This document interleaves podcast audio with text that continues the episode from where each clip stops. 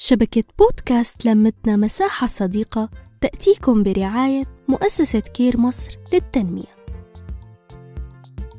أهلا بيكم في حلقة جديدة من حلقات بودكاست تواصل مع أميرة سليم. وجه معاد حكايتنا. وهنبني جسر جديد من جسور التواصل مع أولادنا. وحكايتنا النهاردة بتتكلم عن الفار فرفور. الفار فرفور كان جميل وصغير. في يوم من الأيام كان نايم. وصحى متأخر. لقى الجو جميل بس ما كانش يعرف إيه اللي حصل قبل ما يصحى. صحى من النوم لقى الشمس جميلة والجو جميل. قال هنزل أبلبط شوية في المية. المية دافية وجميلة. نزل فرفور في المية وكان بيعوم ويبلبط.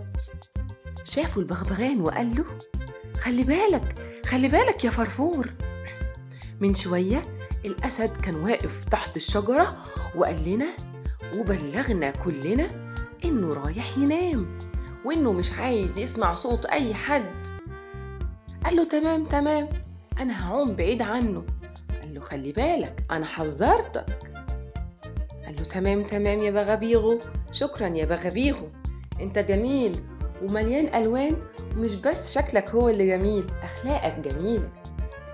الفار فرفور كان عمال يعوم ومستمتع بالمية والجو الجميل ومن غير ما يحس وهو بيطرطش مية المية جت على الأسد وهو نايم.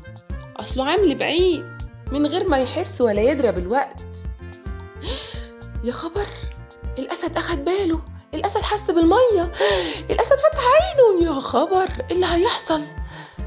راح ماسكه من ديله وقربوا منه وقال له أنت بتعمل إيه يا فرفور هنا؟ قال له أنا كنت بعوم أصل الجو حلو وأنا آه، نسيت معلش معلش ما أخدتش بالي عشان خاطري عشان خاطري ما تعضنيش ولا تاكلني ولا تعاقبني ويمكن أنفعك في يوم من الأيام. قال له أنت هتنفعني أنا الأسد ملك الغابة؟ قال له يمكن مين عارف. تفتكروا يا صحابي هو فعلا ممكن الأسد يحتاج للفار. ده الأسد ملك الغابة وقوي جدا والفار ضعيف. ممكن بس لو الأسد وهو ماشي خبطه بدراعه ممكن يموت. تفتكروا في يوم من الأيام ممكن يحتاجوا؟ مش عارفة. بس اللي أنا عارفاه إن الفار كان خايف جدا والأسد كان متعصب جدا كان غضبان. عشان قبل ما ينام كان محذر كان محذر كل الحيوانات والطيور إن محدش يطلع صوت ولا نفس. عشان لما يصحى هيروح يصطاد وهو عايز يبقى فايق. وبقوته مش نعسان ولا تعبان. وعدت الأيام. ودلوقتي مضطرة أقول لكم استنوني الحلقة الجاية عشان تسمعوا باقي الحكاية. باي باي. نتشارك نتواصل.